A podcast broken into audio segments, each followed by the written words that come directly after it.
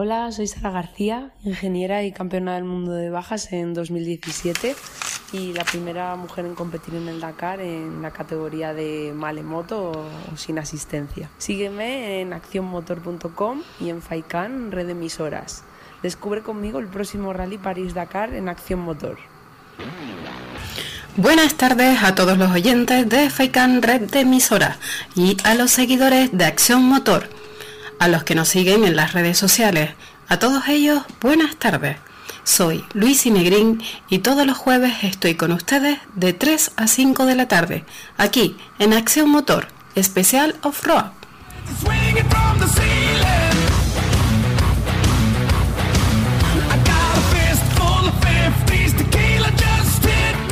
Si eres un apasionado del off-road y el todoterreno, este es tu programa Hablaremos del Rally Dakar, de las noticias, de la actualidad y novedades.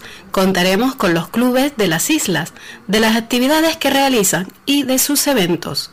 Hablaremos del campeonato 4x4 Extremo de Canarias, con sus organizadores y equipos participantes.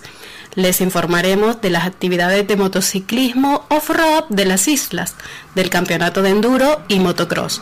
Todo esto y mucho más aquí, en Acción Motor.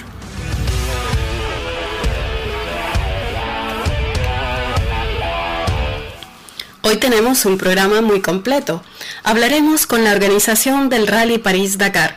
Nos facilitará más detalles de la prueba más dura del mundo y nos anticipará datos sobre los participantes confirmados.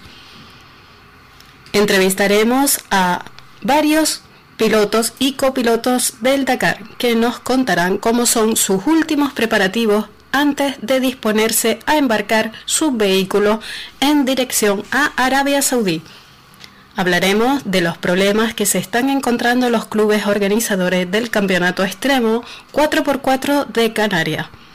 Compartiremos con algunos pilotos canarios sus triunfos y experiencia disputados este pasado fin de semana en campeonatos nacionales de enduro y motocross.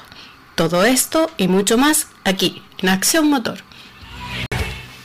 Comenzamos el programa de hoy hablando con Fran Trujillo. Buenas tardes, Fran. Sí, buenas tardes, Luis. Fran Trujillo es el encargado de comunicación del club Team La Frontera 4x4. ¿Es así, Fran? Sí, es así, así. Bueno, pues Fran es una de las personas que se encargan de organizar eh, alguna de estas pruebas del campeonato 4x4 extremo de Canarias. Y mm, desgraciadamente, pues la temporada este año está siendo un poco complicada. ¿Verdad, Fran? Sí, este año hemos tenido varias complicaciones con con los ayuntamientos y con los permisos y la prueba de Aruca no se pudo realizar. intentamos hacer una prueba en, en Galdar y a, la fecha que estamos ya tampoco vamos a poder realizarla, pero sí se va a hacer la prueba de Fuerteventura, que va a ser en diciembre. Para situar un poco a, los oyentes, Fran, eh, el campeonato 4x4 extremo de Canarias, eh, ¿cuántas pruebas son en total o cuántas estimábamos que, que iban a ser?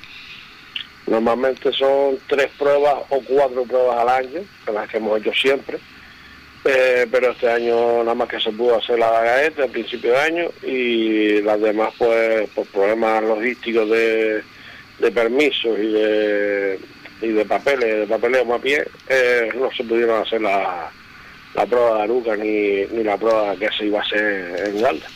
Fran, eh, exactamente, eh, me estás diciendo que por temas de permiso y de papeleo, esto que, que, falta quizás un poco más de experiencia a la hora de gestionar esta documentación o que, que están poniendo muchos impedimentos para, para poder llevarse a cabo. Es que las pruebas de, de extremo son un poquito más, mm, digamos, más complicadillas, entonces el por ejemplo, el ayuntamiento aquí de Aruca pedía unos papeles que, que el club, mm, digamos, no lo tenía, pero porque nunca lo han pedido. Llevamos 23 años haciéndolo y nunca habían pedido esa documentación. Entonces no llegamos a tiempo para poder hacer la prueba en junio, eh, para la fiesta de San Juan, como siempre. Y entonces decidimos intentar movernos por el ayuntamiento de Galda, que no nos ha puesto ninguna pega ni nada, pero el terreno, que era un sitio privado, pues hemos tenido la mala suerte que a última hora nos han dicho que, que no, que no se podía hacer el ayuntamiento el terreno de la de Galda. Claro, hay que explicar que no es igual que las exhibiciones de trial que se hacen en distintos municipios, sino que una prueba de extremo de este campeonato pues requiere de, de, un terreno más acorde, ¿no? Que, que, que si todo lo fuesen a hacer con maquinaria pesada, los presupuestos se dispararían y, es casi imposible. Sí, sí, los, terrenos tienen que, hemos estado intentando buscar terrenos, mm, digamos, que estén preparados, que digamos que no tengamos que hacer muchos muchos hoyos, que estén, entre comillas, destrozados, para que podamos pasar nosotros con los, con los 4x4 extremos. No es lo mismo que un trial, porque el trial, hombre, un trial con una excavadora y en, una tarde lo prepara. En una tarde lo prepara porque se hace un poquito de, de, 4x4, bonito y, vistoso para la gente, pero digamos para los coches de los chicos que tienen los extremos, eh, tiene que ser más, más profundo, entonces la maquinaria tiene que ser más grande y entonces el, costo de la maquinaria y el costo de tapo se dispara. Claro, se encarece. Y Frank, una pregunta, esto es, son pruebas federadas. ¿Vosotros eh, mm, le comentáis todo esto a la Federación de Las Palmas en este caso? Eh, sí, hemos comentado este año los problemas que hemos tenido en la Federación. Ellos han, han, han estado de acuerdo en intentar ya una mano pero al final mm, no se pudo sacar a cabo, pero bueno, tenemos la de, la de Fuerteventura, que hay entre 10 o 11 equipos casi ya mm, confirmados, sí. Confirmados que van a ir a la prueba de Fuerteventura para el puente de diciembre, del 6, el 7 y el 8. Pues estaremos muy pendientes de esta prueba con este asunto.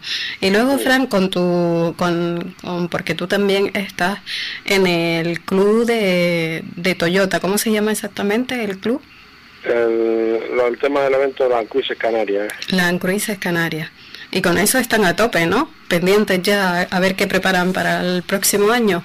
Sí, a eso estamos ya metidos de lleno, porque eso siempre eh, hacemos una, un evento al año normalmente y y estamos todo el año preparándolo con tranquilidad y realmente gracias a Dios por los cinco años, que este sería el sexto año que vamos a hacer para el año que viene, en, 2020, pues la verdad que la gente ha salido bastante contento y ha salido bastante bien. Sí, la verdad que es nombrado por todos y, es un gran evento. Y bueno, no deja de sorprender que seáis capaces de, de reunir tantos Toyotas, ¿no? Sí, cada año intentamos superarnos, este año vamos a ver que hacemos algo más nuevo, porque ya son cinco años haciendo casi casi lo mismo, estamos a ver pensando a ver qué podemos hacer para... A ver, a ver, innovando, a ver... No pierde, el interés. seguro que sí, seguro que un montón de cosas se les ocurre. Pues, Fran, eh, yo desde aquí, pues, invitar al, al compañero de, de Fuerteventura, que estuvimos en una vez hablando con él. ¿Cómo, cómo se llama el club de Fuerteventura, Fran? Recuérdamelo. Eh, es Elías el que lo está haciendo. Elías. Es el que hace el tema de, de la prueba de Fuerteventura. Eh, también tuvo complicaciones para intentar sacarla, pero al final, gracias a Ismael y el apoyo de la gente, de, digamos, de, la, de, de, los participantes que le metieron un poquito de caña de guapo, pues al final la, ha podido sacar para adelante. Pero casi casi tampoco sale este año. Este año hemos tenido bastantes complicaciones, la verdad, con, las pruebas extremas. Sí, que se les ha puesto complicado. Hombre, yo creo que, que, hay que, que, reunirse todos los organizadores, ¿no? Y sentarse con la federación y con algunas instituciones y ver y ya ir hablando en vistas al año que viene, porque también entiendo, ¿no? A esos equipos de participantes que, que tienen el coche preparado para hacer este campeonato y se ven al final con los coches en el garaje, esperando a ver si, si se hace alguna prueba.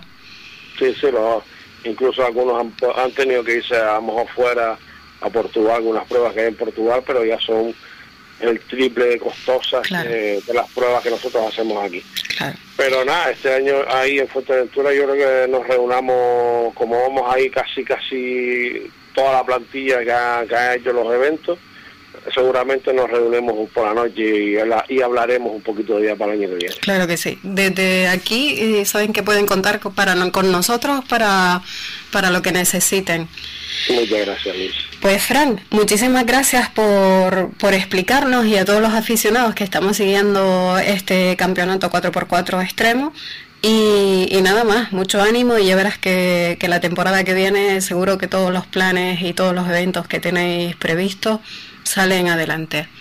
Muchas gracias Luisa y gracias a ustedes. Un saludo, Frank, buenas tardes. Buenas tardes. Continuamos en el programa de hoy y vamos a felicitar uno de nuestros pilotos canarios. Buenas tardes, Miguel de la Rosa. Hola, buenas tardes. Muchas, pero que muchas, que muchas felicidades por esa tercera posición en el Campeonato Nacional de Enduro. Pues muchas gracias, muchas gracias. Ha, costado todo el año, pero sí, al final, pues mira. Estaba complicado, Miguel, ¿eh? Esa última prueba que disputaste en Galicia, este pasado fin de semana, es la última prueba del Campeonato Nacional de Enduro, estuvo complicadito.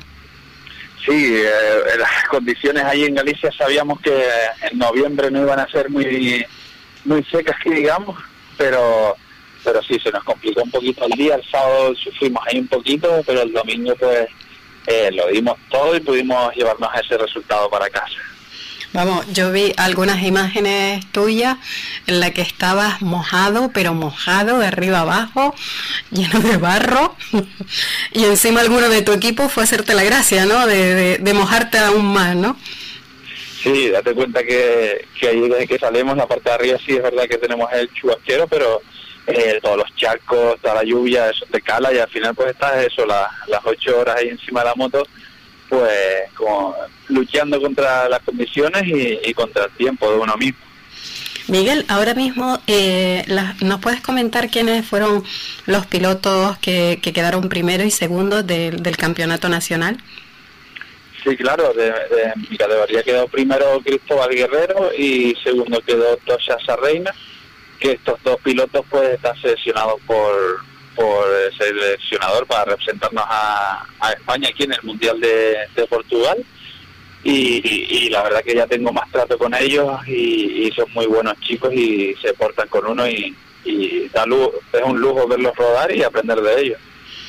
Pues Miguel, la verdad que las especiales que preparó el organizador, en este caso directamente la Federación de, Motociclismo de, Galicia, gallega, eh, estaban, estaban bastante duras, como tú dices, aparte de estar mojado y mucho barro, había algunas pruebas complicadas. Sí, yo creo que sé cuál, a cuál te refieres, que es una que se veía al lado de la carretera la que denominamos extrema, que es como extrema por, por medios naturales y por mucho que lloviera y eso, pues los chicos nos seguían metiendo por ahí porque eh, en Galicia siempre pues eh, esa, esa extrema siempre se hace y es como mítica hacerla. Nos, nos variaron, eso sí, alguna subida que se puso muy mala, pero cuando llegamos a la extrema esa todos pues rezábamos porque no nos pasara nada porque te podías quedar en cualquier obstáculo y perder perder el avance de, todo el fin de semana. El avance y, lesionarte también, porque hay que decirlo, o sea... Sí, esa, esa otra, y aparte que teníamos el Mundial de Enduro la siguiente semana, eh, había que tener un poquito de cuidado con eso, con el tema de las lesiones, y, y si te la jugabas a intentar quedar un poquito más adelante, pues te podías adicar. Miguel, ¿cómo, ¿cómo celebraste el triunfo con tu equipo?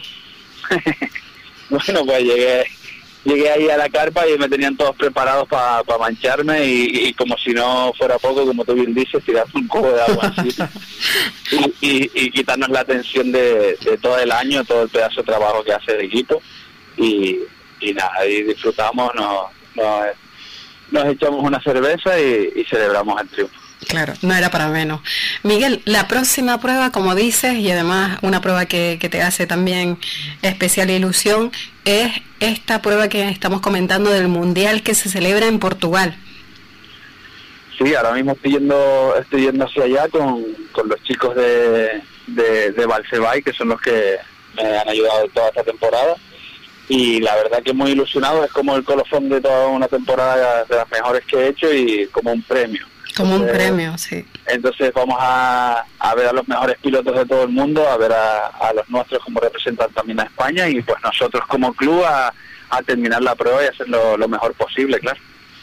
Pues nada, a ver ahí a qué pilotos internacionales te, encuentras por ahí y, nada, nos encantará pues, pues ver qué tal te ha ido y ver un poco, como tú dices, midiéndote con pilotos a nivel internacional, a ver más o menos en, qué posición queda. Miguel, muchísimas felicidades de nuevo y seguiremos muy pendientes a ti.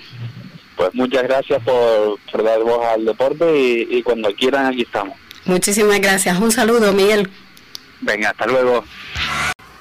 Seguimos en el programa de hoy y vamos a hablar con Rosa Alonso. Buenas tardes, Rosa.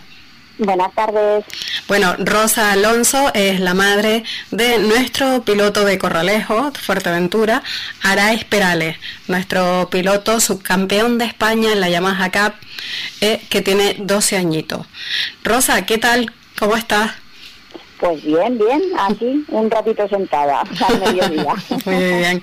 Rosa, disputaste, disputó Araiz este fin de semana el campeonato de motocross de las autonomías en León. ¿Qué tal? Cuéntanos, ¿qué tal le fue? Pues mira, eh, en general eh, un poquín de mala suerte hemos tenido esta esta este, esta prueba, ¿vale? Eh, el circuito estaba perfecto, la verdad que estaba muy bien. Eh, y todo nos acompañaba. Eh, estuvieron haciendo, eran 45 pilotos en 85, eh, se estaba haciendo puestos del 16, el 17.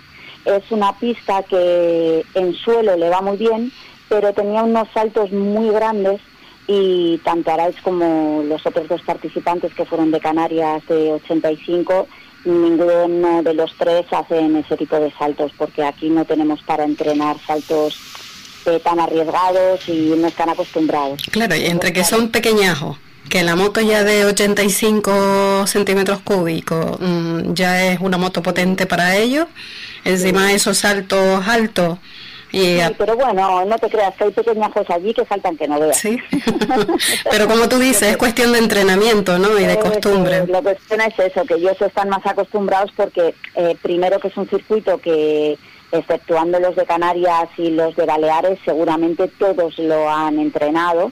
Entonces nosotros vamos allí de nuevos, no, no sabemos eh, cómo es el circuito, cómo son los saltos, al no entrenarlos es complicado y luego los niños no están acostumbrados a este tipo de saltos. Quizá los que están en Tenerife un poquito más, pero aquí en Fuerteventura pues saltos no hay, no hay prácticamente. Entonces es, es eh, la asignatura pendiente que tiene Araiz. Pero bueno, en principio bien, estábamos haciendo puestos bastante buenos, la primera manga eh, se le dio bastante bien, ya empezó a familiarizarse un poquito más con el circuito, pero la segunda manga se quedó enganchado en la parrilla le costó salir, eh, pues casi llevaban ya medio circuito de, ventaja. Pero porque se le paró la moto rosa, porque perdió el equilibrio, porque Se le paró, se le paró la ah. moto, se le encharcó la bujía. Entonces, nada, fueron a correr, le ayudaron a arrancar, pero bueno, ya se habían escapado bastante. Eh, salió muy rápido y fue remontando pues desde el 45 que salió pues hasta el puesto 26 que remontó, o sea, fue adelantando, sí, la verdad que hizo una, un buen papel.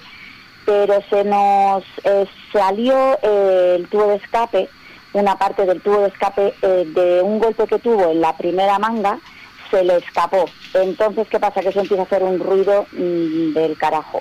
empieza a y venía, bueno, yo sabía dónde estaba, solamente con el ruido. Y le penalizaron, le penalizaron con 10 puestos, porque ah. esto contamina el ruido. Entonces, eh, si tienes un fallo de esos, pues eh, sí, penaliza. no te pasa ni una, o sea, te lo mm. penalizan. Qué lástima. Un poquito más, sí, sí, la verdad que sí, que fue un poco lástima. Pero bueno, nos quitaron 10 puestos para atrás a Araiz y al final logramos un puesto general de Canarias, un noveno de, de 16 eh, autonomías, pues quedamos los novenos. Bueno, muy bien. que no está mal, pero, pero bueno, hay que intentar mejorar eso para el año que viene como sea, vamos. Salíamos de allí rascados, digo, me cago en la leche, ¿sabes? Que, que vas con... Pero bien, la verdad que los niños se lo pasaron estupendo, eh, el equipo estuvo en todo momento súper unido, eh, todos los que estábamos ahí de Canarias, en la carpa juntos y fue un fin de semana un poco diferente. De convivencia, ¿verdad? También. Claro, eso es, porque siempre que vamos a competir vamos eh, cada uno por nuestro lado, es un, un, deporte individual y esto ha sido como un poco diferente porque la verdad que como que siempre quieres tú, eh, miras por ti, ¿no? Miras que lógicamente por los niños que conoces también, pero siempre miras por ti. Pero en este caso estabas, eh, yo cuando vi que ahora salía mal estaba casi más pendiente de los otros niños a ver qué puesto iban eh, para ver si lográbamos remontar. pues, eh, claro, que es una sensación un poco extraña, ¿no? Porque nunca nunca te fijas en los demás, sino que vas fijándote en el tuyo.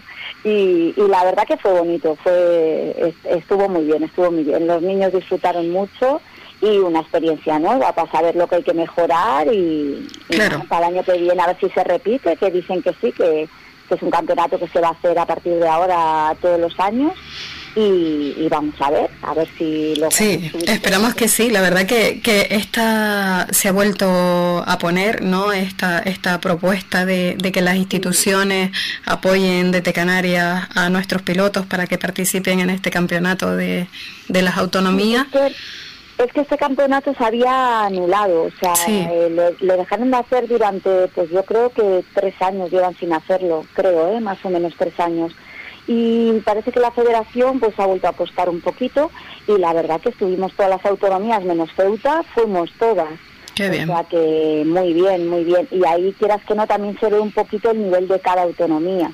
Claro. Hay menos, hay menos nivel que en el campeonato de España, porque en el vamos a ver, en este campeonato eh, sí que están eh, prácticamente todos los mejores, pero claro, igual de cada autonomía pues hay uno bueno o, dos, los otros pues somos un poquito peores, un poquito o gente que no ha salido, que no compite habitualmente.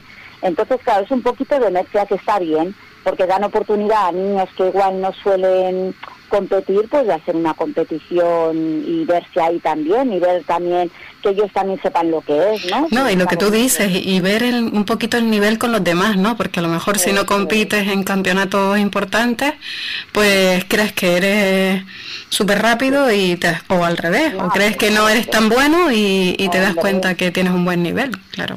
Hombre, eso sí que es verdad. Y luego se ve un poquito las carencias de cada uno. A nosotros se nos vio el primero con los saltos, vamos, eh, porque ninguno de los de los élites sí, lógicamente, pero de los de 85 ninguno de los 85 saltaba esos saltos, con lo cual sabemos que es una asignatura pendiente en Canarias y que tenemos que los circuitos ponerlos un poco eh, más complicados en ese aspecto para que entrenen ese tipo de... Sí, para estar, como tú dices, al mismo nivel de entrenamiento que, que en el, el, resto de la península, claro. Eso, eso es un poco complicado, pero bueno, a ver si poco a poco vamos haciendo algo.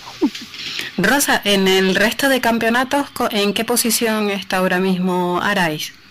Pues mira, en el campeonato de Canarias está segundo, porque tuvimos eh, la última prueba, eh, el pistón de la moto no estaba bien y no, no pudo no pudo correr como él debería de haber corrido porque la moto no le no le iba bien. O sea se quedaba como a medio gas sí tenía fallaba. bien. Eso es eh, perdimos puntuación aunque la verdad que lo hizo muy bien porque mm, o sea fue una carrera de aprendizaje porque sin que la moto anduviera él, él hacía correr que si lo había hecho cuando está bien, pues le iría mucho mejor. Pero bueno, basta que uno se vea apurado para que son niños y, y eso. Y entonces ahora estamos en segunda posición. Este fin de semana, no, el fin de semana que viene eh, eh, se hace una prueba en San Miguel que estaba anulada porque no teníamos circuito para hacerla y al final pues han, están arreglando el circuito de San Miguel de Tenerife y van a hacer allí una de las pruebas del regional y luego hay otra en diciembre en, Fuerteventura, en, Los Salares. Entonces, pues ya se verá, porque todavía puede pasar de todo.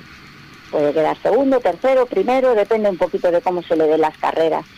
Es verdad, está ahí eh, ahora en primera posición está Ernesto, un chico de La Palma, que vino también a las autonomías y lo hizo muy bien.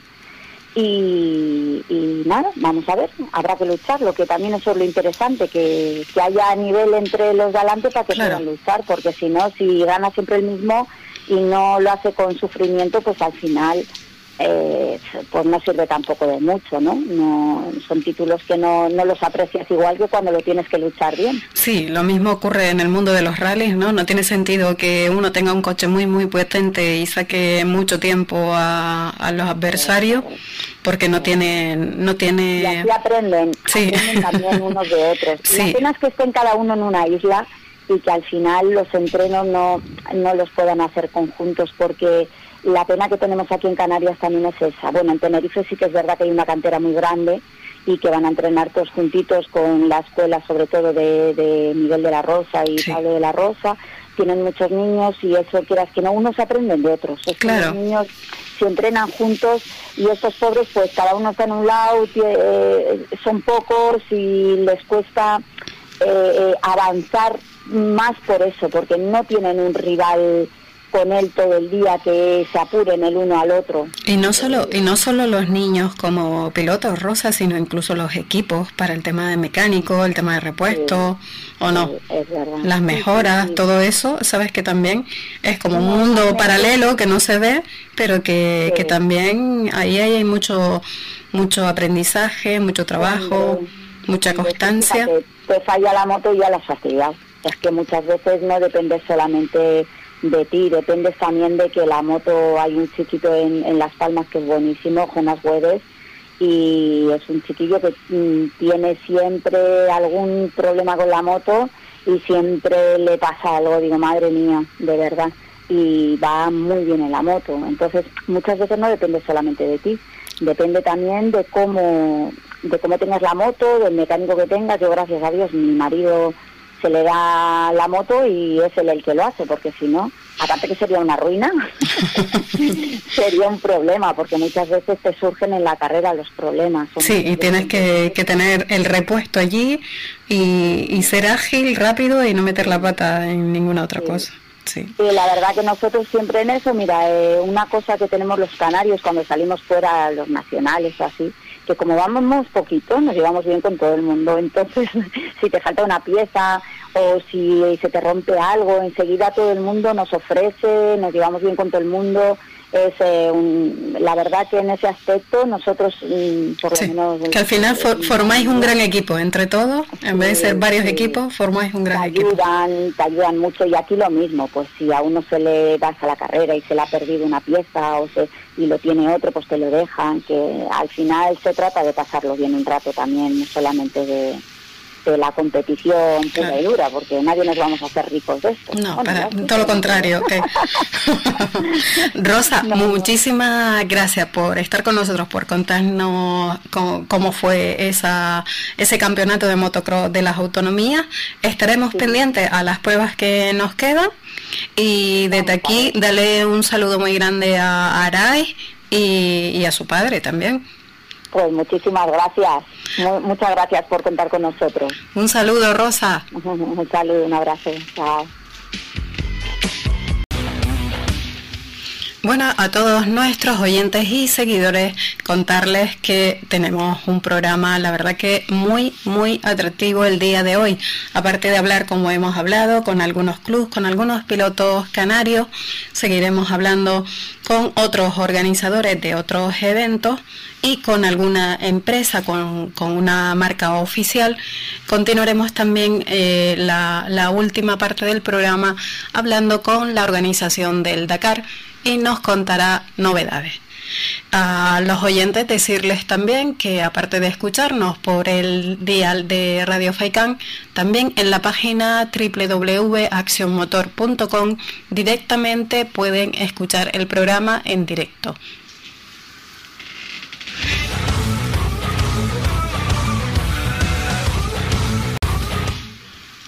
Bueno, continuamos con Cristo de la Cruz. Buenas tardes, Cristo. Hola, buenas tardes, Luis. ¿Qué tal? Pues bueno, Cristo de la Cruz pertenece al Club de Amigos del 4x4 de Gran Canaria.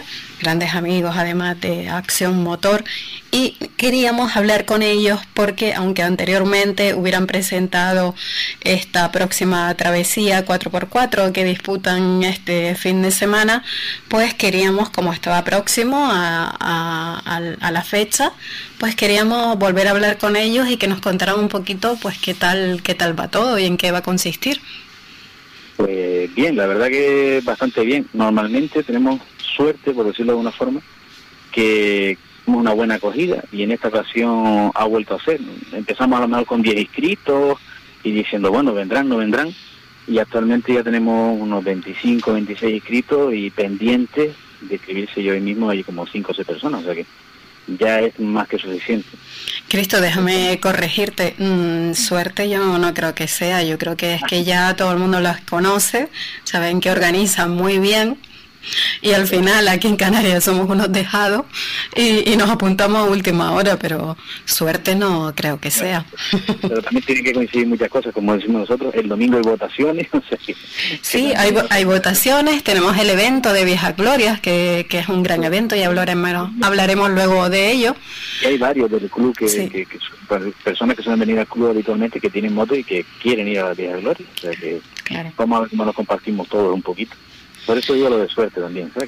Entonces, ahora mismo, ¿cuántos eh, equipos tenéis inscritos? Aproximadamente 26 coches. 26. Ahora mismo en, lo que es la travesía, que al final es una excursión sencilla, que no tiene mayor intención que, el reunirnos, el hacer una ruta por pistas de tierra muy sencillita, en plan familiar y, y sobre todo reunirnos, vernos unos a otros, los amigos de siempre y sobre todo todas aquellas personas que están iniciándose, que quieren romper un poquito el hielo y aprender, pues bueno, pues es una forma de que vayan haciendo también sus propios grupitos para después posteriormente pues participar en otras actividades más, más complicadas, digamos, en las que hay que hacer orientación o hay que hacer diferentes pruebas.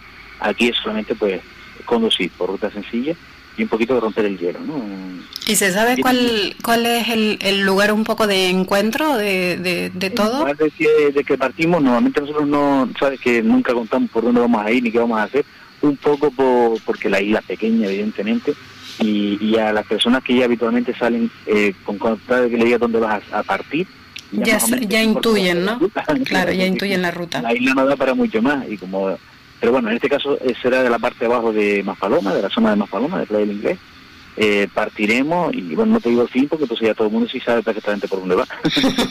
no, no es mayor problema, sino porque pierde el atractivo, como le digo yo, bueno, siempre te lo he explicado y se lo he dicho a un montón de gente, el, atractivo de estas rutas o incluso de las pruebas que hacemos, etcétera, de los diferentes juegos, el atractivo no solo está en los diferentes juegos, sino en, en no saber por dónde vas a ir, ¿vale? Aunque son las mismas pistas de siempre, pero para las personas que llevamos muchos años, por lo menos vas con ese puntito de secreto, ¿no? Y ese aliciente de decir, no sé por dónde voy a circular. Sí. Me ellos, ¿no? Sí, y vas conociendo rutas nuevas, va... Sí, siempre, la verdad que la isla eh, eh, sorprende mucho, ¿vale? Porque eh, están las clásicas, típicas, habituales, que son siempre las mismas, o sea, no, no hay más pistas de tierra, pero siempre es verdad que en cada actividad que hacemos casi siempre encontramos un tramo nuevo, un cachito de pista tierra nueva, ¿sabes? Que te, resulta interesante y bonito y que a lo mejor has pasado muchas veces por esa zona, pero nunca había visto que por ahí se puede circular también, ¿vale? Y bueno, son cosillas, detalles, porque a lo mejor empiezan y son un desvío que te asfalto y no te das cuenta que más adelante a lo mejor comienza y se convierte en tierra y circula y aparece en un barrio un poquito más allá. Entonces, siempre hay curiosidades de ese tipo y es lo que hace atractivo, claro. Y principalmente los coches que están inscritos, ¿nos puedes decir eh, las marcas o, qué marca es la más común que suele...?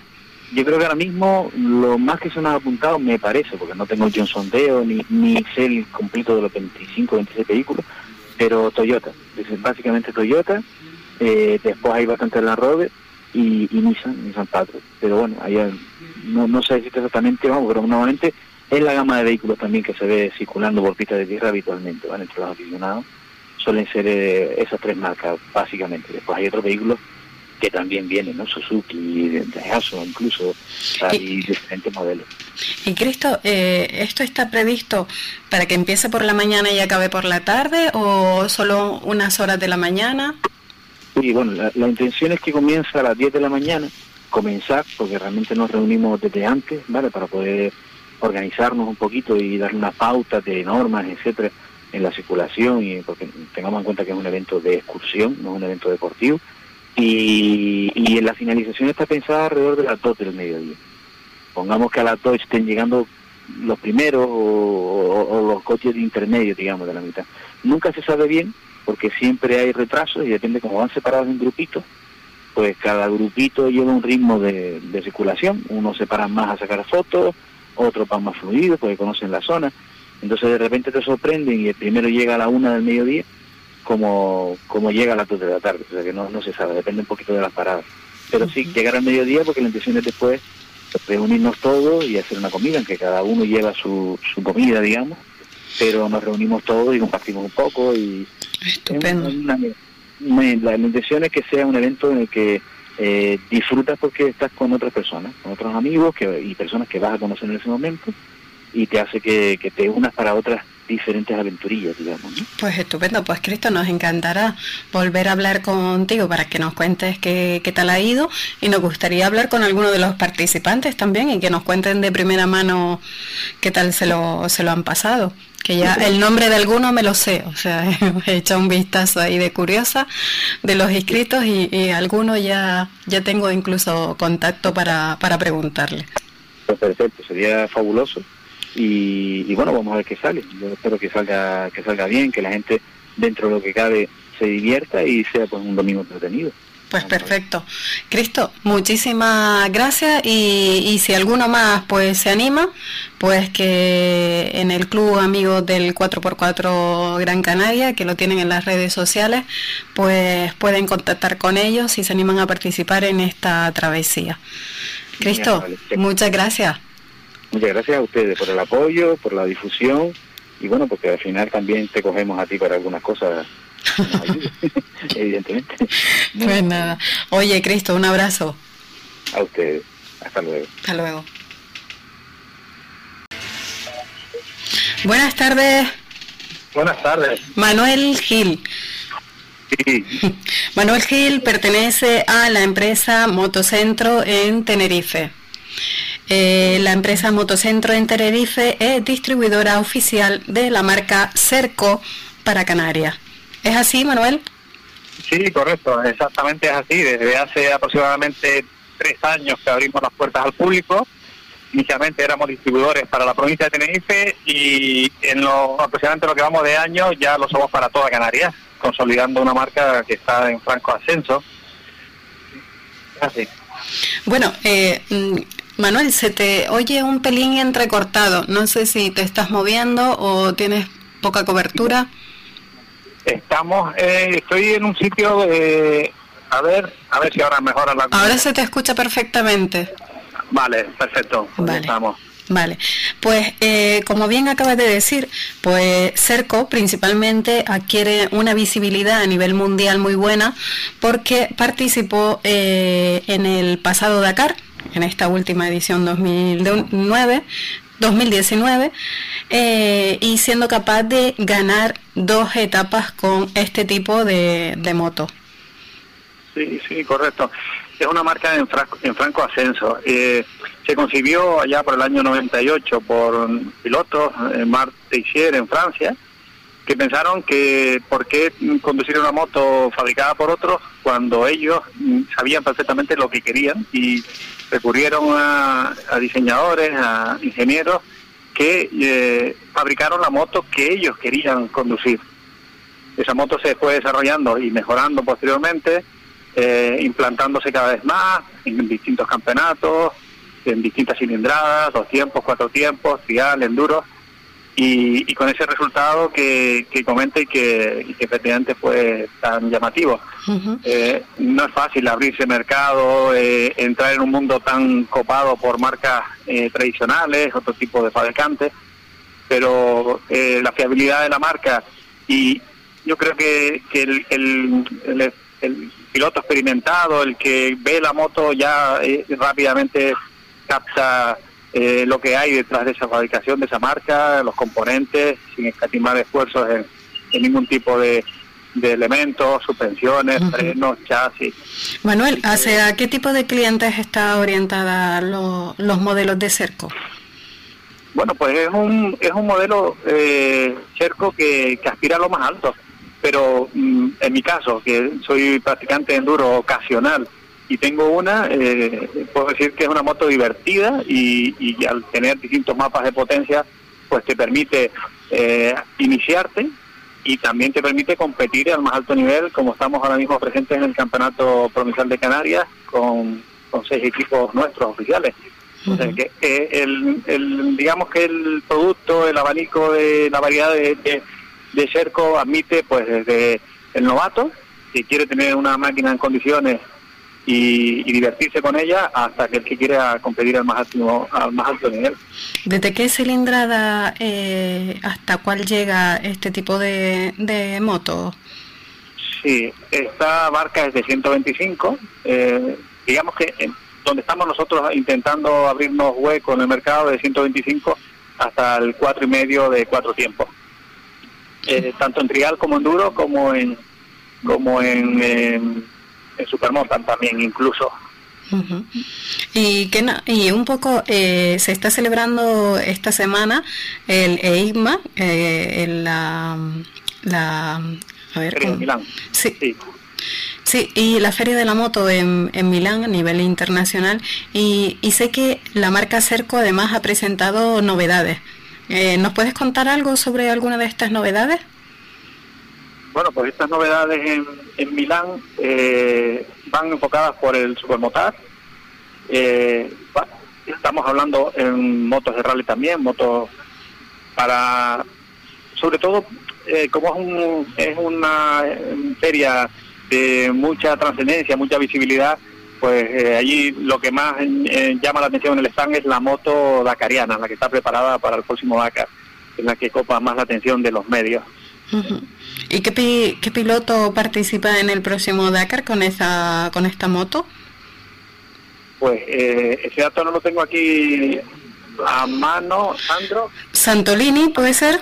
Santolini, sí, efectivamente, sí. Vale, perfecto. Perfecto. Eh, mm, también, aparte de todo esto, como dices, también tenéis equipos en el campeonato de, de aquí de las islas. Y sé que este fin de semana no, no, no os ibas a, perder la cita de que vais a estar presente con la marca en el Vieja Gloria.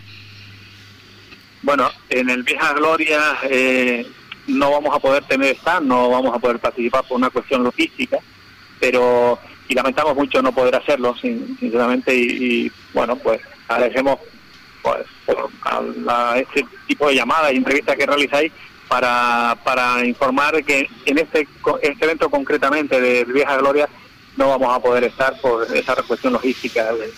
Ah, pues mm, fíjate, yo tenía entendido que sí, Manuel, por eso por eso lo estaba anunciando, pero bueno, sé que alguno de los pilotos sí es cierto que participa con esta marca en el trial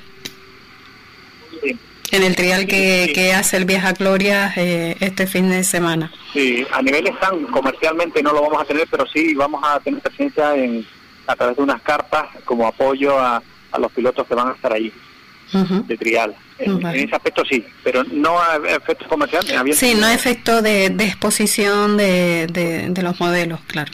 Correcto, sí, pero sí en el, en terreno práctico, en el trial.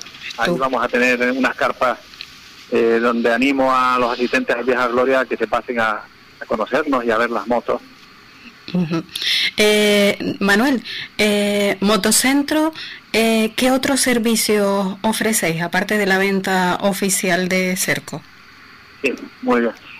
El Motocentro eh, nació como con un criterio, una filosofía de posicionarse entre el concesionario oficial de moto y el taller tradicional eh, con una imagen de marca polivalente, taller multimarca, con una recepción moderna, eh, un sistema de citas eh, muy bien planificado, con precios muy asequibles para introducirnos.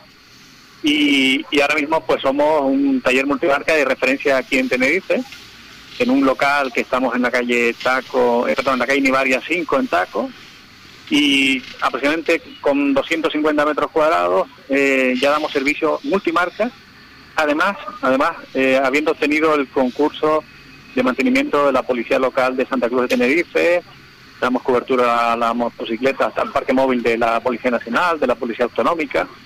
Y, al frente pues está Daniel Llana, eh, que ha sido jefe de taller de la marca Honda muchos años, mecánico muy experimentado y... Sí, muy conocido por todos. Sí, la plaza. Correcto. Pues Manuel, pues desde aquí agradecerte que nos haya dedicado un pelín de tiempo para hablarnos de, de esta de esta marca Cerco que se está haciendo, que está cada día teniendo más visibilidad y más importancia a nivel mundial y esperamos poder hablar con ustedes próximamente. Sí, será un placer. Muchas gracias. Perfecto, un saludo. Un saludo. Adiós, buenas tardes. Bueno, continuamos con el programa de hoy y ahora queremos hablar con Manuel Tajada, que es parte de la organización del Rally Dakar. Buenas tardes, Manuel. Hola, buenas tardes. Manuel, eh, eres el corresponsal deportivo del Rally Dakar en España desde hace muchísimos años. bueno, sí, desde hace unos años porque desde el año 2000 que trabajo en RPM RPM es el propietario de todos los derechos del Dakar en España y dentro de la estructura de la compañía, pues bueno, soy yo la persona que gestiona el, día a día del Dakar. También, Manuel, quiero aprovechar porque tenemos muchos oyentes aficionados al ciclismo y quiero aprovechar para decir que Manuel Tajada también es el director técnico de la Titan Trophy y de la prueba hermana que es el Titán de Ser. ¿Es así, Manuel? Sí, bueno, de, sobre todo de todo el proyecto, el responsable deportivo de todo el proyecto Titán, tanto de la DESER, como bien dices, que es nuestro flagship, nuestro referente, que vamos a por el decimoquinto aniversario en Marruecos, y del resto de pruebas como las que hemos anunciado hace unas semanas en México, en breve anunciaremos otra Titan Series y semejantes a aquella que hicimos durante dos ediciones en, en Cuba y que permitirá llevar a otros países del mundo pues el, proyecto de la, de la Titan. Manuel, así brevemente para nuestros oyentes amantes de la bici, eh, ¿tienen que tener cumplir unas condiciones para participar en estas pruebas de, de bicis que organiza? Bueno, ah, básicamente, o sea, no hay una restricción, no hay un palmarés, no hay un currículum, son pruebas abiertas a todos los aficionados al mountain bike lo que bueno, hay un requerimiento médico, de un certificado y sobre todo pedimos una experiencia y son pruebas duras. La gente que viene ha de estar lo suficientemente preparada y para afrontar un reto de entre cuatro y seis días de mountain bike por el desierto o la montaña, y, pero no hay nada escrito que limite la participación de, de un aficionado a la bici, lo cual es uno de los atractivos de la Titan. No te permite pedalear con gente eh, famosa o grandes ciclistas como en su momento Roberto Eras o, o Laurent Gelaber o el año pasado eh, Purito Rodríguez eh, siendo un amateur, cosa que, pocos, en pocos momentos lo puedes, lo puedes hacer. Pues bueno, nosotros desde nuestra página www.acción Motor pondremos algún enlace para los aficionados también al ciclismo que quieran recibir más información sobre este tipo de pruebas. Pues muchas gracias. Además sé que hacéis un esfuerzo grande en el Dakar y, la Titana al final es el Dakar del mountain bike. O sea que está todo, todo en sintonía. Pues muchísimas gracias, Manuel. Pues bueno, vamos al turrón, como, como se dice aquí en España. Eh, eh, anteriormente hemos tenido también eh, entrevista con, contigo y nos, has dado muchos datos sobre esta próxima edición 2020 en Arabia Saudí y quería preguntarte alguna cosita más. Eh, ¿Cómo valoras la decisión de, de, que Toyota y Fernando Alonso participen en el Dakar? Porque esto ya está confirmado por el equipo. Sí, ya se ha confirmado desde el fin de semana de la prueba del, del World Rally Championship en España, pues se hizo una rueda de prensa donde se presentó al equipo Toyota y entre los integrantes del equipo pues está la pareja de Fernando y Marcoma. Y como lo valoro, pues súper positivo, no se me ocurre nada negativo de la participación de alguien tan importante en el mundo del motor sport como es Fernando Alonso creo que su compañero es la persona ideal para esta nueva para esta nueva aventura de Fernando. Poco gente puede hacer el trabajo de copiloto como Mark, es verdad que no tiene experiencia en el asiento del copiloto, pero multiganador del Dakar, director deportivo del Dakar, eh, cualquier persona que va rápido en moto es capaz de leer un roadbook eh, a la perfección y sobre todo una gran persona, o sea que creo que Fernando ha encontrado al compañero ideal. Y para el mundo del Dakar en para el mundo del Dakar en España pues tener una repercusión como es la de como es la de Fernando lo que van a estar todos los medios los medios de comunicación estando siguiendo su participación y todo pues para todos es súper, súper, súper positivo.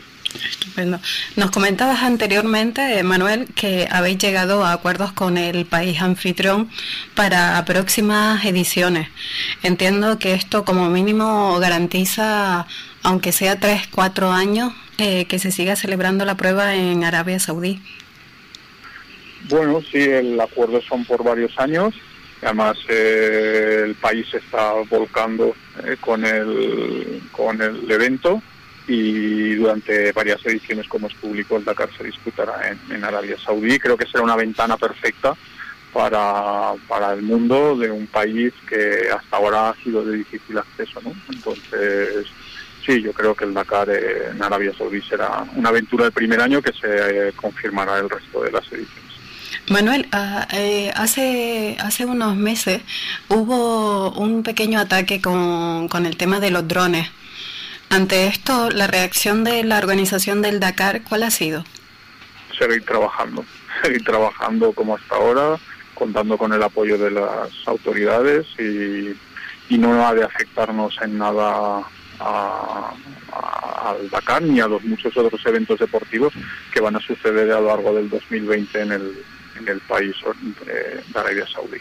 O sea que aparte de lo que es el Dakar, vosotros ya tenéis previsto organizar otras pruebas en, este país. A nivel de motorsport, ahora mismo se está disputando un rally en el que está corriendo Fernando Alonso, que es como una antesala al Dakar, el rally de Alula, sí. Eh, Alula Neón. O sea, hay un calendario muy grande, no solo de eventos deportivos, sino también culturales.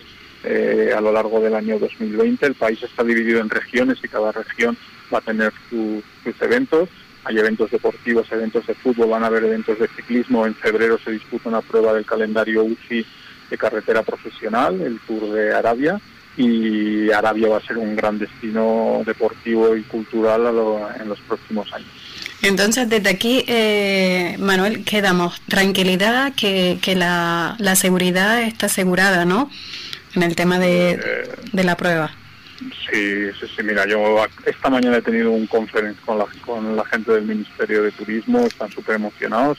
Eh, yo marcho el fin de semana que viene, este no, el que viene marcho una semana allí, voy con toda la tranquilidad del mundo, eh, la misma tranquilidad con la que puedes viajar a un país o, eh, pues, de África o de Europa o de Sudamérica, no sé, creo que, que el mundo, hemos de pensar que hay mucha más gente buena que mala y, entonces lo importante es que el deporte sirva de ventana para enseñar nuevos destinos a, la gente. Estupendo. Manuel, yo quería preguntarte algo muy concreto. El año pasado con Nicola Duto, el, italiano, creo que es italiano, eh, parapléjico que participó en, en moto, que, fue capaz de, de, participar en tres etapas. Es cierto que iba acompañado con dos o tres mochileros. Eh, no es el mismo caso que Albert Llovera o que Isidro Esteves, o sea, mm, que van en un coche, que van en un camión. En este caso de Nicolás Duto, eh, iba moto. Y sabemos la cantidad de veces que una moto se cae al suelo en, en, un rally tan duro como, como, es el Dakar. ¿Tú qué opinión tienes que, que de esto? Bueno, mi opinión es que cuando cualquier cuando cualquier persona puede acceder a la salida del Dakar, es porque la organización y no solo la organización, también la Federación Deportiva correspondiente o la de motos o la de coches ha accedido a que participen. Y a partir de allí cualquier deportista de los que participa ha de ha de seguir las mismas normas, los mismos cierres de control, los mismos, las mismas condiciones, ¿no? Son todos iguales. Una vez en la, la parrilla de salida ya son todos iguales, ¿verdad? Yo, yo o sea, al final hay un reglamento y no se pueden hacer excepciones para una persona una vez que está dentro de la lista de, dorsales a, a salir. Y por supuesto reconocer el esfuerzo de toda de toda la gente que con alguna discapacidad o con algún problema, pues afrontan el Dakar y cualquier otra prueba deportiva, que tiene un mérito pues es muy grande. Hombre, sobre eso no, no nos cabe ninguna duda de la superación y, y, el ejemplo a seguir, eso está clarísimo. Creo que a nivel deportivo y de las normas de la prueba han de cumplir las mismas normas para, para todos y esa es mi, esa es mi opinión y creo que, que como todo el mundo hemos de entender la participación de, de Nico del año pasado o de cualquier otro otro piloto que, que salga en la primera etapa del rally. Eh, en este programa hemos tenido la ocasión de, hablar con bastantes participantes de, que van a participar en la próxima edición del Dakar y eh, la lista completa no la tenemos porque vais a hacer una presentación en, París, ¿verdad? Dentro de poco. Bueno, ayer en concreto se presentó la lista oficial de, bueno, eso, se comunicaron los dorsales de moto y quad, eso ya son públicos, aunque faltan algunos de última hora que, pues, que serán comunicados en breve. Y sí que la de coches, side by side y camiones se anunciará en una rueda de prensa el 19 de noviembre, 19 o 20 de noviembre, no recuerdo, donde se dará a conocer los detalles exactos del recorrido y la participación global en todas las, categorías. ¿Nos puedes adelantar algo sobre los participantes confirmados, Manuel? Bueno, a nivel de motos eh, tenemos eh, dentro de la participación española, que es la que yo conozco como representante del Dakar en España, hay 18, 18 inscritos a día de hoy. Siempre puede haber alguna baja de, última hora, pero bueno, a día de hoy tenemos un total de 18 participantes, que es la que se la va a conocer, pues con nombres pues importantes, ¿no? Como Joan Barrera, que eh, siempre hay en eh, la lista de, de claros favoritos. Luego hay un grupo muy grande de, de amateurs tenemos a Javi y a Sara que estuvieron el, año pasado ya en la categoría de sin asistencia y luego una serie de nombres, Joan Pedrero, eh, un listado de amateurs eh, y de pilotos que pueden hacer un, gran papel. Y sobre la de coches, motos y camiones, como te decía, el próximo finales de este mes saldrá la lista definitiva y está claro que la gran noticia del Dakar es la que comentábamos antes, ¿no? que Fernando Alonso junto a Marcoma pues eh, defenderán los colores del equipo Toyota. Si te pidiese que te mojases un poquito, eh, entendemos que de los pilotos españoles en la categoría de coches están los favoritos que conocemos, ¿no? Como Carlos Sainz, como eh, mm, Marco Mano, este, Nani Roma, como Gerard Farrés, que también está yendo muy fuerte. Bueno, Gerard sabes que está en la categoría de... De los buggy. Sí, de los eh, Nani ha hecho ya público su participación en, el Dakar. Hay una representación muy grande de pilotos españoles dentro del equipo Solid Cars Racing y bueno, y Fernando y Marc son los que a día de hoy se han, hecho público. Sidre Esteve que regresa otro año más, bueno, en España, en españoles en la categoría de coches y motos estamos, eh, en coches estamos muy bien representados también y no te puedo adelantar más de los nombres que hasta ahora han hecho público su, su participación. ¿El número de coches, eso sí lo controlas? ¿Me lo puedes adelantar? El número de coches españoles a día de hoy, a día de hoy, pues mira, son 11 coches de tripulaciones españolas las que las que tenemos inscritas a día de hoy. Perfecto. Eh, Manuel, me encantaría hablar y hacerte muchísimas preguntas más, pero mm, antes de despedirte, pues te quiero dar las gracias por atendernos una vez más a este equipo de Acción Motor, que para nosotros y nuestros aficionados y oyentes es muy importante escuchar de primera mano todos los datos que, que nos facilita de, del Rally Dakar 2020 pues nada, muchas gracias porque para mí es un, es un placer hablar con, con vosotros, estar en vuestro programa y sabéis que estoy a vuestra disposición para, para cuando lo necesitéis. Un saludo, Manuel. Muchas gracias. Un abrazo muy grande a todos los oyentes. Chao, chao. Continuamos hablando del Dakar y tenemos al teléfono a Sara García. Buenas tardes, Sara. ¿Sara? ¿Sí? Hola, buenas tardes, Sara. Hola. ¿Me escuchas bien, Sara? Sí. Perfecto. Eh, pues Sara García es ingeniera industrial, campeona del mundo de bajas, campeona de motocross y eh, Sara ha sido la primera mujer en competir en la categoría Malemoto o sin asistencia en el Dakar 2019 y participará próximamente en, el, en la edición 2020 de Arabia Saudí. ¿Me equivoco en algo, Sara? Sara. Sara, ¿no me escucha? Bueno, parece... ¿Hola? ¿Sí? ¿Me escuchas bien? Ahora, te escucho. Ah, perfecto. Eh, ¿Repito otra vez todo lo... tu palmarés o, o no es necesario? No, no te preocupes. Sí, eso ya me lo sé. sí, que te ha costado lo tuyo, vamos. Pues Sara, hace un momento eh, estuvimos hablando con Manuel Tajada, que sabes que es el corresponsal de, del Dakar en, en, España, y nos informaba un poquito más sobre la prueba y también pues hemos visto en todas las redes sociales que ya se han entregado los dorsales para este próximo 2020. Sí, salieron ayer mismo. ¿A qué hacen una ilusión especial recibirlos o no? Pues la verdad que sí, estábamos esperando ese cambio de, marca, ¿no? De, país y de, continente.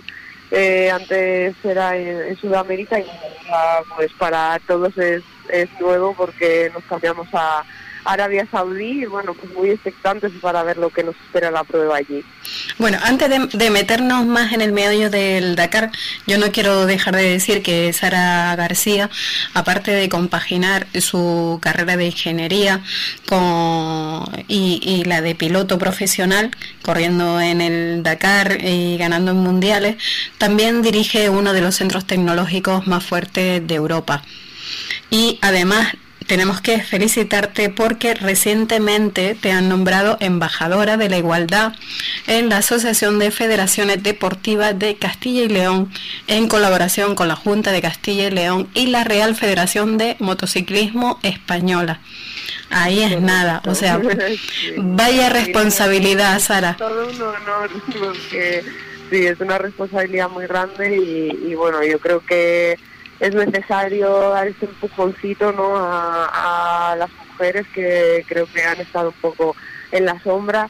Eh, creo que la verdad que ahora sí que bueno estamos bastante en igualdad, pero creo que aún queda un poco de trabajo por hacer y bueno pues poniendo mi granito de arena para que esta este tipo de, charlas ¿no? o de, o de embajadoras eh, no duren mucho porque porque no hagan falta ya porque seamos realmente iguales.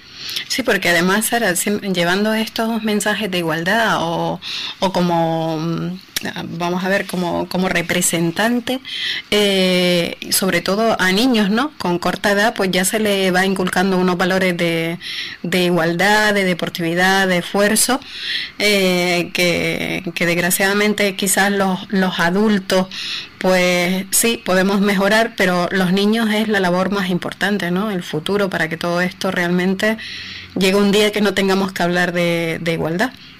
Correcto, yo creo que lo básico es la educación, creo que es donde hay que empezar a trabajar para que realmente ellos vean que, la, igualdad, ¿no? Eh, un buen, eh, una, una buena cancha de trabajo, pues es este, esta parte de ejemplo que, han querido dar desde, tanto desde la Federación Española de Motociclismo como desde la Junta de Castilla y León y desde la Asociación de, Federaciones de Castilla y León, pues de, nombrar a, las embajadoras de igualdad que sean realmente deportistas que estén en activo y que puedan pues predicar con el ejemplo, ¿no? Para que para que a ellos se les quede esa esa imagen grabada. Sí, además una imagen de una chica guapa, o sea que casi nada. Eh, Sara, eh, vamos a pasar a hablar ya pues de, tus últimos preparativos para el Dakar. Eh, has estado entrenando hace poquito en Marruecos. Sí. ¿Y qué tal? ¿Qué tal? ¿Cómo te encontraste? Bueno, pues hemos tenido muchísima suerte porque de la mano de Yamaha España hemos podido estar una semana entrenando con, con Jordi Arcarón, que bueno, pues es una gran figura del motociclismo español a, nivel internacional.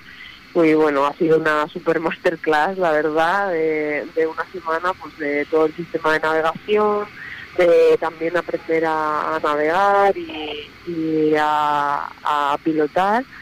Y bueno, yo sobre todo lo que quería también era probarme en las dunas, que después del accidente que tuve en abril del año pasado allí en Marruecos, pues bueno, se me quedó esa, esa espinita clavada y no había vuelto a tener el, el feeling que tenía en la conducción en arena. Y la verdad que, bueno, pues esta semana he, podido disfrutar y, volver a retomar esa situación. Estupendo. ¿Cuándo mandáis todo el equipo para allá? El equipo me refiero a la moto y y, los bártulos. Sí, el, bueno, este año nos han dejado un poco más de margen. Al, ser en Arabia, pues el barco tarda, tarda menos y, embarcamos todo el 5 de diciembre. Así que nada, con muchas ganas ya de, que llegue del 5 de diciembre y el 5 de enero, que es cuando, cuando empieza el Dakar. ¿Y vosotros cuándo, cuando salís para allá? Pues creo que nos vamos a tomar las uvas en el avión porque el día uno es la recogida de vehículos, así que seguramente que salgamos pues, el, el mismo 31. Bueno, por lo menos este año Navidades en casa. Sí. eh, Sara, ¿y físicamente cómo te encuentras? ¿Psicológicamente cómo te encuentras? ¿Cómo, qué, ¿Cuál es tu, mm, tu objetivo a cumplir en este próximo Dakar? Bueno, mi objetivo no ha cambiado del año pasado a este, es finalizar. Creo que el Dakar es una prueba lo suficientemente dura como para que ya finalizar eh, sea el, mero hecho de, acabar la carrera sea un, gran objetivo. Y bueno, más en la categoría de original, ¿no? que es sin, asistencia mecánica. Eh, veo muy posible el, finalizar en esta eh, este año bueno, porque hemos hecho un gran trabajo, tanto físico como, psicológico, ¿no? Con esa eh, ruptura de esa, de esa barrera que tenía en, la arena eh, psicológica. Y, también yo creo que el cambio de país y de continente nos va a favorecer. Esto va a ser un Dakar mucho más africano, ¿no? Mucho, mucho, una vuelta a los orígenes. Va a haber muchísimos más tipos de terrenos, que el año pasado solo tuvimos arena y césped Así que, bueno, con muchísimas ganas de, afrontar este, este nuevo reto.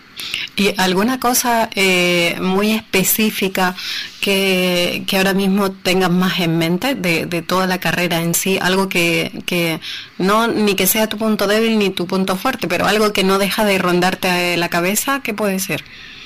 Pues bueno, ahora nos estamos enfocando más al tema mecánico, ¿no?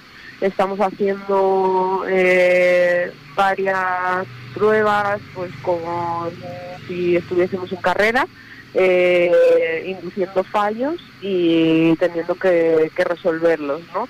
Eh, para, bueno, al final para ir lo, más preparados posibles porque creo que en el plano físico y mental ya hemos entrenado suficiente, aunque tenemos que seguir entrenando hasta esta, esta carrera, pero bueno, esta parte mecánica es a la que le tenemos que dar un poco más de, caña todavía porque siempre quedan cosas por aprender y, bueno, pues no dejar nada, nada a la suerte, que, el problema del año pasado no se, no se vuelva a repetir, esa posibilidad de, de no poder resolver un fallo mecánico en pista creo que la tenemos que solventar, aunque bueno, el, problema del año pasado era eh, eh, no, no podíamos haberlo resuelto en, pista porque se tuvo una subida muy fuerte de temperatura el, el motor eh, debido a, a un golpe en el,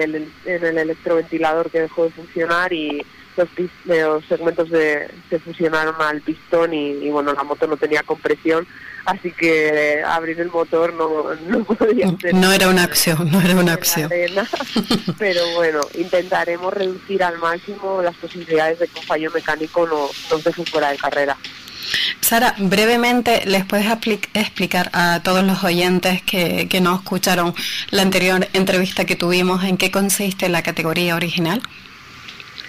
Sí, pues esta categoría eh, vamos simplemente el piloto, la moto y un baúl de 80 litros con toda la herramienta y, todo el recambio. Entonces, bueno, tú aparte de piloto, pues eres tu propio mecánico y cuando llegas de hacer, pues por ejemplo, mm, etapas de 17 horas encima de la moto que hicimos el año pasado, pues tienes que hacer todo el mantenimiento del vehículo para que quede eh, en marcha para, para el día siguiente ¿no? y que, ese vehículo sea fiable. Al final eh, nosotros vamos con, con Yamaha y eh, la verdad que es una moto súper fiable. el fallo que tuvimos el, el, año pasado pues fue por, por una caída, fue por un golpe. Eh, así que bueno, estamos muy tranquilos porque creemos que, evitando estas caídas eh, es muy poco probable que, suceda eh, algún fallo mecánico. Así que pues, la verdad que es un, un reto muy muy grande porque bueno te pone te pone en jaque ya que no descansas como un piloto oficial porque el poco tiempo que llegas a que, tienes para descansar, pues hay una gran parte de ese tiempo que tienes que dedicarla a, rehacer la moto para el día siguiente. Sara, este año, eh, ¿con qué dorsal eh, sale? Bueno, este año me han dado el mismo, dorsal que el año pasado, tanto a Javi como a mí, el 98 y el 99 así que seguimos teniendo ese Qué bien. Ese número. Qué bien, eso seguro que, que os trae mucha suerte. Esperemos que sí. Esperemos que sí. Pues Sara, desde aquí Acción Motor, agradecerte que nos hayas dedicado un poco de tiempo con, con lo liada que estás en, en tu empresa como, como en los entrenamientos. Y desde aquí seguro que nuestros oyentes estaremos muy pendientes a tus redes sociales y también eh, los días de, de la prueba. Muchísimas gracias, Sara. Nada, vosotros y espero que me sigáis en Sarita98 García y que me deis muchos likes para que pueda llegar a la meta. Por supuesto que sí. Un saludo, Sara. Gracias. Pues el programa de hoy aún nos queda alguna entrevista más de algún participante del próximo que participará en el próximo Dakar. La entrevista con Manuel Tajada, parte de la organización del Dakar, pues ha sido muy interesante. Desgraciadamente eh, no muchas cosas nos puede desvelar porque están pendientes de una presentación oficial en París para, para desvelar los nombres de, de los inscritos tanto en vehículos como en camiones y en las otras categorías. Pero bueno, algún dato nos ha facilitado del número de, vehículos aproximadamente de españoles y el número de vehículos en total de los participantes. Toda esta información pues la colgaremos en www.accionmotor.com.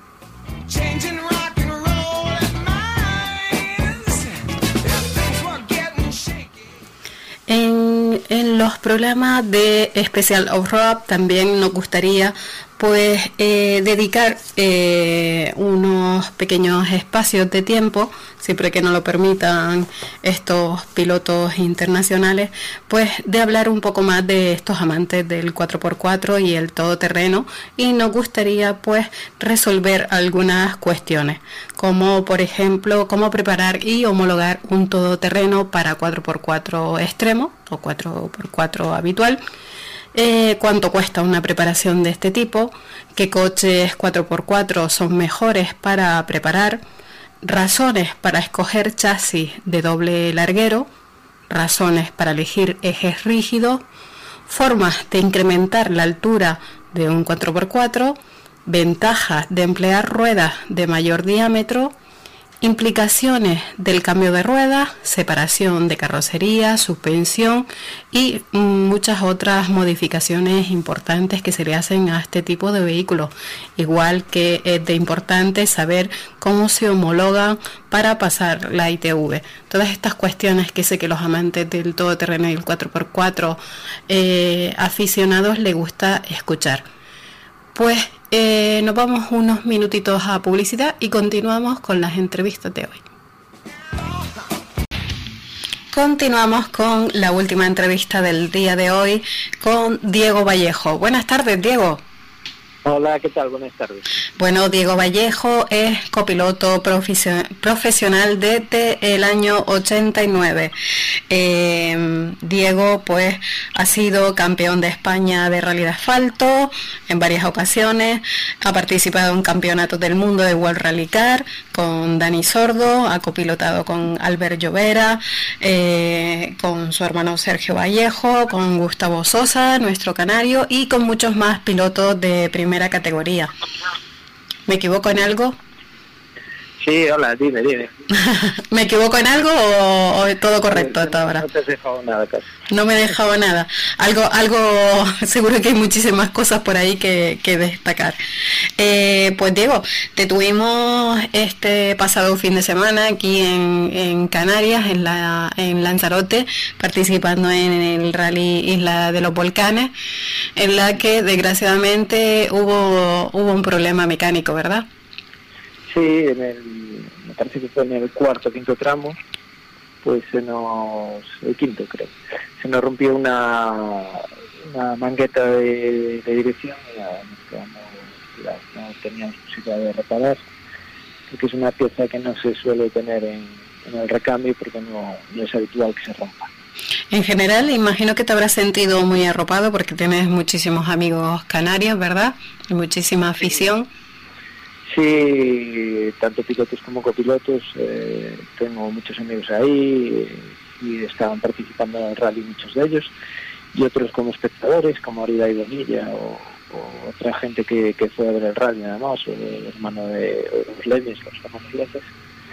Y nada, eh, un poco de pena porque últimamente no estamos teniendo mucha suerte en las islas, aunque aunque bueno, el recuerdo queda siempre bueno porque porque es una tierra muy acogedora y es gente que, siempre nos recibe con los brazos abiertos y, de hecho, mira, al abandonar, pues tuvimos ocasión de partir unos aficionados de ahí y, nada, que contentos por ese lado, porque al final los resultados se van olvidando y, y recuerdo las vivencias que, los resultados. Bueno, Diego, eh, vas a participar en la próxima edición 2020 del Dakar Arabia Saudí, pero tú ya eres experto en el Dakar. Has participado ya en cuatro ocasiones, si no me equivoco. Sí, sí, he participado en cuatro ocasiones con tres pilotos distintos y bueno, por suerte he tenido la fortuna de acabarlas todas y y espero que esta quinta pues que no que sea igual ¿no? que, que podamos acabar y con la idea de ser un poco más competitivo que en otras ocasiones. ¿En cuántas ocasiones has podido acabar el rally, Diego? Las, las cuatro. Las cuatro. has podido, hombre, pues no, pues ya es un mérito muy importante, la verdad, lo de acabar el, Lotacar. es, es, difícil y bueno, ahora que las primeras he tenido la suerte del principiante y, y también he contado con grandes equipos y grandes compañeros eh, bueno, el primer año íbamos muy de amateur y, más que el equipo fue de compañero que, los dos remamos en la misma dirección y fue, fue duro, pero, pero lo recuerdo con cariño porque al final lo superas y es como aquel que corre una maratón, pues que, le, cuesta mucho hacerlo, pero una vez que acabas, pues te sientes satisfecho. Este año participas con, con Oscar Fuerte en, un buggy de, de, la casa Sanyo. Sí. Vale. ¿Y anteriormente ¿con, qué pilotos has participado, Diego? Sí, pues mira, el primero era este Gabriel que te decía, que es López Rivas, que, que bueno, eh, acabó de ser acá y, y dejó de competir porque tiene compromisos en su empresa, que, que es una empresa de karting, de alquiler y y todo esto y entonces eh, pues bueno tenía tiene compromisos en otras facetas y bueno, logró el hito de acabar el, Dakar, que siendo los primeros gallegos en coche en completarlo, con lo cual estábamos muy orgullosos y, luego hice con Rubén Gracia, con el que también fui campeón de España de Rally Sport Terrenos en 2016 y, luego con Oscar Fuertes, que, este será el tercer año con él. Muy contento. Y, el tercer año con Sañón, y ahora ya tenemos un equipo muy profesional y creo que... y con experiencia, ¿verdad? Con profesional, con experiencia, ya ha hecho como equipo entre piloto y copiloto y, y además con, e, con este vehículo ya más acostumbrado. ¿Cómo afrontas esta edición nueva para todo de Arabia Saudí? Bueno, con ilusión, porque, bueno, como todos sabéis, pues eh, vamos a tener a todo un campeón del mundo de Fórmula 1 como Fernando Alonso, que se va a, a ídolos que, que, tenía yo de siempre, de mi infancia, de como Carlos Sainz o, Dani Roma, y gente que, la verdad, el mero hecho de poder competir en la misma prueba que ellos, pues ya es todo un, lujo y, bueno, pues esperamos eh, competir a un buen nivel. Eh, está claro que no, no optamos a la victoria, pero sí hacer una buena clasificación en la categoría y, quedar lo más arriba posible. Y esto de el que un nuevo país en el que además pues hay un poco de dificultad porque porque no hablan el mismo idioma, porque también las temperaturas quizás sean diferentes. Eh, mm, ¿Qué es lo que más os tiene ahí mm, pendientes o preocupados? Bueno, no, nada especialmente. A ver, eh, para mí será el quinto de acá, ¿no? Y, yo siempre me tomo las cosas con mucha filosofía y, espero conocer un país nuevo y, bueno, es un país que, la verdad es que es un poco, todavía está un poco cerrado al mundo y es un poco dictadura y bueno, creo que este evento va a ayudar a que se abra un poco más al mundo y que vea que, también eh, las mujeres están ahí, como la Yasanz y, otras muchas que van a participar y yo creo que, es una oportunidad para abrirles un poco los ojos. Y por lo que me he podido enterar pues el país es una pasada de bonito. Yo he competido cerca en, Radio Jordania y bueno más o menos eh, por lo que voy viendo y he, entrenado también en Dubái y bueno conozco un poco no no el país pero sí la zona que está cerca y por lo que dicen es me voy a encontrar esos paisajes muy bonitos y, todo tipo de terreno tanto duro como desierto total. Y luego las temperaturas no van a ser muy extremas porque es invierno entonces a pesar de eso pues eh, habrá una máxima nos dicen de 25 grados. Las mínimas sí que van a ser un poco bajas, eh, pueden llegar a los cero grados, pero pero bueno, nada que no hayamos visto en los últimos Dakar. que no hayamos vivido, ¿verdad? Anteriormente, claro. Que era en verano en, Sudamérica y, y, pero como subíamos mucha altitud también, pues llegamos a estar a 4 bajo cero y, y mucho frío, o sea que pasábamos de del frío extremo, me acuerdo en el 2016, de estar a 4 bajo cero una noche y dos días después a 50 grados en el, desierto de, Argentina. O sea que, que bueno, eh, va a ser menos extremo en ese sentido. Diego, eh, mm, hay que eh, contarles a, los oyentes que aunque vayáis en coche, vosotros también os preparáis físicamente muy a fondo para, para superar esta prueba tan dura. Sí, a ver, no tienes que ser un atleta, pero está claro que, que todo ayuda y, si estás mal físicamente pues pues te va a costar más llegar o no llega o no llegar. Pero en todos estos años que tengo de experiencia que son cuatro como te decía antes eh, creo que, lo más importante es eh, la cabeza. Y, yo he visto siempre lo digo no he visto a gorditos entre comillas acabar muy dignamente y, a cachas eh, o personas que ves muy preparada físicamente llorando y, abandonando. Sí, y psicológicamente no son capaces de, superarlo. Sí, porque hay veces si gestionas mal eh, las, situaciones, por mucho físico que tengas, pues pues acabas extenuado, ¿no? Entonces eh, nosotros Eh, creo que tienes que conocer muy bien tu cuerpo y, sobre todo ser fuerte mentalmente y, con eso yo creo que acabas. Perfecto. Eh, ¿Ha cambiado algo y la preparación de un copiloto para un Dakar en cuestiones de navegación? ¿Qué tipo de preparación es la, que hacéis? Porque, claro, no, no disponéis del robot, por supuesto. Entonces, eh, aparte de, tu experiencia, eh, ¿qué otro tipo de preparación se hace un copiloto con, el tema de la navegación? A ver, específicamente bajamos un par de veces al año a, Marruecos. Yo he estado ya este año y, ahora voy a volver en diciembre. Y, el año pasado pues estuve en Dubái, como te decía antes, y también un poquito en Perú y bueno, estuvimos haciendo prácticas. ¿no? Y y un poco esa es la específica y después aquí ya más de andar por casa pues pues puedes eh, hacerte roadbooks y, y, estar practicando el manejo de los Trimmaster y todas estas cosas. los Terratrip son los medidores que llevamos para para saber la distancia que recorremos, ¿no? Entonces, eh, bueno, un poco es eso. Diego, ¿qué dorsal tenéis? ¿Perdón? ¿Qué dorsal os han dado? ¿Qué dorsal tenéis este año? Pues mira, eh, debe estar a punto de salir, si no ha salido, pero todavía lo desconozco. Salió ayer, lo que pasa que creo que, que, primero salió el, el, de motos y cuap. El de motos, el de motos y cuap. El de motos y cuap. Entonces el vuestro aún está pendiente, ¿no? Estamos pendientes, sí. vale. está un poco desconectado, igual... Uh, estoy diciendo que no que no que no ha salido y igual sí que salido. No, no, tienes razón, el que salió fue el de motos y quad y probablemente en estos días pues salga salga el de ustedes.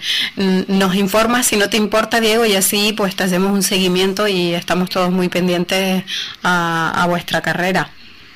Sí, por supuesto, encantado ¿eh? de, que, estéis ahí y bueno, antes de agradecer a los medios de comunicación que os hagáis eco de de nuestra participación, porque si no es imposible también. Perfecto, un placer, Diego.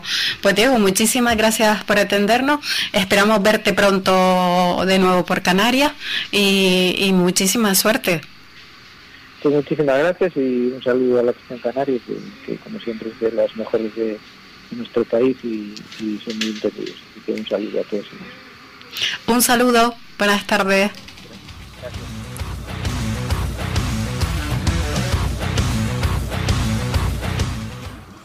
Pues hasta aquí el programa de hoy. Eh, como habéis comprobado, ha sido un programa muy completo, muy, muy completo, lleno de detalles del Dakar, tanto de sus participantes como de la propia organización. Pues iba a decir con esto y un bizcocho, pero no. con esto y un poquito más de información del Dakar, pues eh, seguiremos recogiendo datos y informando a nuestros oyentes y amantes del Dakar la próxima semana. Adiós.